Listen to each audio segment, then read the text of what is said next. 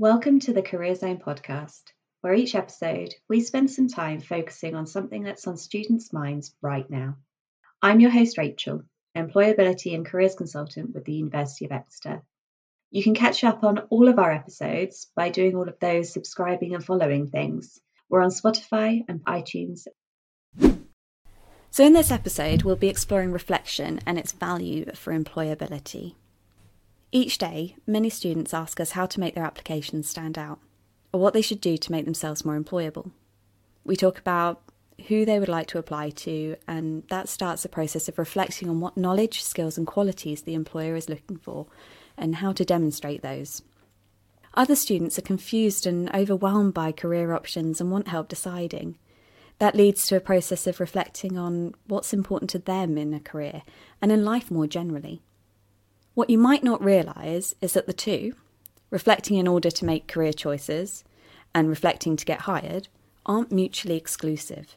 Reflection is a form of thinking, it's intentional, it doesn't happen by accident, and it has a purpose.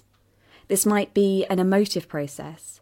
It may be difficult to reflect on a situation and accept that you could have done something differently or you didn't get the outcome you wanted. How you move forward from this is the important thing in terms of your employability. If you take time to reflect on your experiences, what you've achieved, what you've learned, how you've tackled different situations, you can then articulate the skills and qualities you need for application forms and interviews. This occurs mainly in competency based questions, where the employer is looking for examples of your problem solving abilities, communication skills, or other transferable skills. Reflection is more than just a description of an event or situation. If you reflect on who you were being in those moments, how you were feeling and thinking, that is the reflection needed to make career choices. What have you enjoyed or found rewarding in the things that you've done?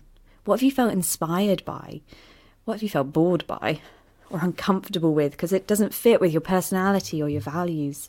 If you follow up each of these answers with the question, why, you can go deeper with your reflection. So, if you enjoyed a work placement because it was a large company, well, why did that make it enjoyable? What was it you liked about that environment, the structure, opportunities, the people? What does that reveal about you and perhaps how you best work? What do you want to experience more or less of in the future? And again, why? Do your answers give you a better indication of what would motivate you at work? What you'd like to achieve with your career, and what the ultimate workplace for you looks like. That's great. If the word employability attracted you to this podcast, you might feel a bit anxious about taking the time to reflect in this way. You might feel like it's taking a step backwards from the application stage. That can be a stressful thought, and you might feel a bit under pressure. But take a breath, because reflection really can boost and speed up your employability. In fact, the process above has just made you more employable in the area many academically high achieving students fail. But how? Well, what makes you employable is certainly your knowledge, ability to learn, skills, and achievements. But what also makes you employable is demonstrating that you know what you want from a career, that you've researched your target employer and can articulate why they are a good place for you to realise your ambitions. The question, why do you want to work for us, is an area many applicants do not answer well.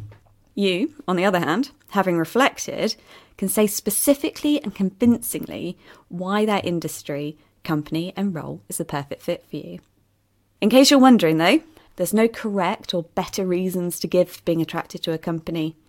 The important point is that the potential employer notices that you're self aware, focused, and ready to go because you have reflected. They'll be pleased that you've researched them and have compelling and discerning reasons for choosing to apply to them. Of course, having reflected, you'll have ruled out some unsuitable employers and roles too.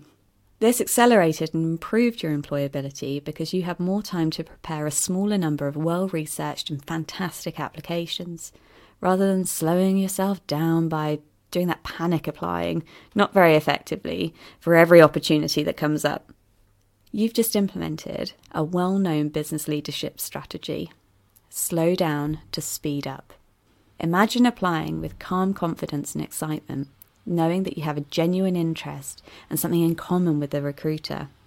Imagine better rapport, better answers, a good use of time for you and the interviewer, and you being an irresistibly employable prospect. That is what careful reflection can do for you and your employability. Thank you for joining us for this episode. It was written by Laura Lawrence and recorded by Rachel Sloan. This was the Career Zone podcast, brought to you by the University of Exeter Career Zone. Check out iTunes and Spotify to keep up with all of our regular releases. And if you'd like us to cover something else in another episode, just send us a message. Hashtag Career Zone Podcast at UOE Careers on Twitter or at UOE Career Zone or at UOE Cornwall Career Zone on Instagram. And we'll follow up in one of the next episodes.